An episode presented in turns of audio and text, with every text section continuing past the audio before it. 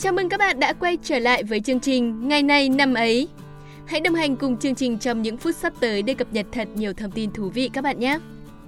Các bạn thân mến, vậy là cuộc thi Hoa hậu Hoàn vũ Thế giới Miss Universe đã khép lại sau một hành trình dài với sự đăng quang xứng đáng của người đẹp đến từ Mexico. Tuy phải dừng lại ở top 21, nhưng đại diện Việt Nam là Nguyễn Trần Khánh Vân vẫn giành được một thành tích vô cùng đáng tự hào. Cụ thể, cô đã trở thành người nhận được nhiều phiếu bầu từ fan nhất trong lịch sử cuộc thi. Có thể thấy rằng, mỗi khi cần sự đoàn kết của cộng đồng thì Việt Nam chúng mình lại thể hiện một sức mạnh thật sự không thể xem thường đúng không nào? Đây không chỉ là việc bình chọn cho gương mặt hoa hậu yêu thích, mà nó còn thể hiện được tinh thần đoàn kết và tự tôn dân tộc. Bởi lúc này, Khánh Vân đã trở thành đại diện của Việt Nam, mang tiếng nói của Việt Nam ra quốc tế. Cũng bởi trọng trách lớn lao đó, Khánh Vân đã thật chỉn chu và lựa chọn trang phục đầy ý nghĩa trong mỗi lần xuất hiện. Những bộ cánh mang nét đặc trưng của Việt Nam như trang phục lấy cảm hứng từ hoa súng, ruộng bậc thang, cài kèn tăm hay trang phục với màu sắc của nghệ thuật đường phố, ánh đèn đêm đậm chất Sài Thành. Tất cả đều được cô gửi gắm thông điệp, quảng bá hình ảnh quê hương đất nước đến bạn bè Nam Châu. Dù không đạt thành tích quá cao, nhưng dù sao cũng xin được gửi lời chúc mừng Khánh Vân với giải bình chọn cũng như những hình ảnh đẹp mà cô đã để lại cuộc thi. Còn bây giờ, xin mời các bạn đến với phần tiếp theo của chương trình.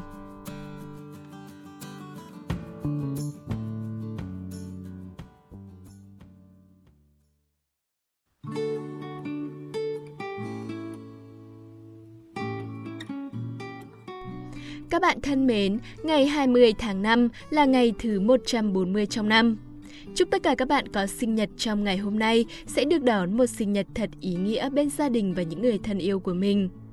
Còn nếu bạn phải đón sinh nhật một mình thì cũng đừng cảm thấy quá buồn hay cô đơn. Đôi lúc, khoảng thời gian một mình sẽ là khoảng thời gian quý giá để ta có thể nhìn lại chính mình trong một năm đã qua và đón tuổi mới với thật nhiều dự định kế hoạch tốt đẹp bạn nhé. Tiếp theo đây sẽ là một câu danh ngôn được lựa chọn để gửi tặng cho các bạn đang lắng nghe chương trình. Hạnh phúc đạt được khi bạn ngừng chờ đợi điều đó xảy ra và thực hiện các bước để biến nó thành hiện thực. Bạn thân mến, ai cũng mong muốn có một cuộc sống thật hạnh phúc, nhưng không phải ai cũng có thể biến mong muốn này thành hiện thực. Bởi hạnh phúc hoàn toàn không phải là một món quà từ trên trời rơi xuống, mà nó là một hành trình với rất nhiều nỗ lực, cố gắng và đấu tranh. Nếu bạn không hành động, những vấn đề khiến bạn mệt mỏi hay khó chịu sẽ vẫn luôn ở đó và không được giải quyết. Chẳng ai có thể thay bạn xử lý những vấn đề trong chính cuộc sống của bạn. Cuộc đời dĩ nhiên chẳng phải câu chuyện cổ tích ta hay đọc ngày bé thơ, nơi có ông bụt bà tiên luôn giúp đỡ ta vô điều kiện. Trong cuộc sống đầy rẫy những bất công và khó khăn này, hạnh phúc sẽ chẳng bao giờ dành cho kẻ mộng mơ. Để đạt được những điều bạn mong muốn, để biến những ước mơ thành hiện thực, để nắm lấy hạnh phúc trong tầm tay, thì chẳng có cách gì khác hơn là hãy đứng dậy và bắt đầu hành động từ những điều nhỏ nhất. Định nghĩa hạnh phúc của mỗi người là khác nhau, nhưng chắc chắn rằng bản thân ta mới là người đủ khả năng, đủ quyết tâm nhất để mang đến hạnh phúc cho chính ta, bạn nhé. Bây giờ xin mời các bạn cùng đến với phần nội dung chính của chương trình. Hãy cùng tìm hiểu xem ngày hôm nay của những năm về trước đã có những sự kiện quan trọng nào xảy ra.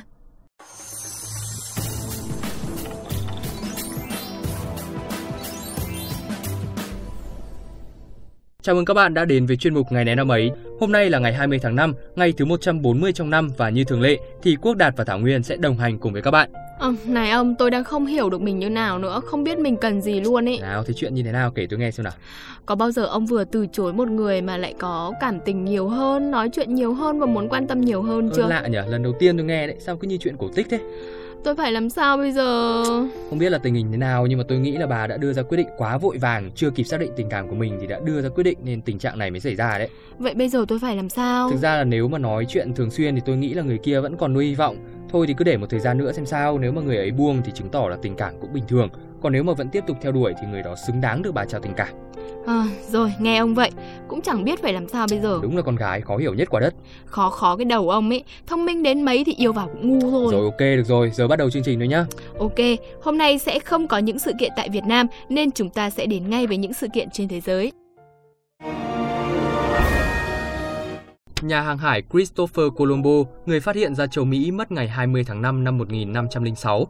Lịch sử coi chuyến đi đầu tiên năm 1492 của ông có tầm quan trọng lớn, dù thực tế ông không đặt chân tới lục địa cho tới tận chuyến thám hiểm thứ ba năm 1498.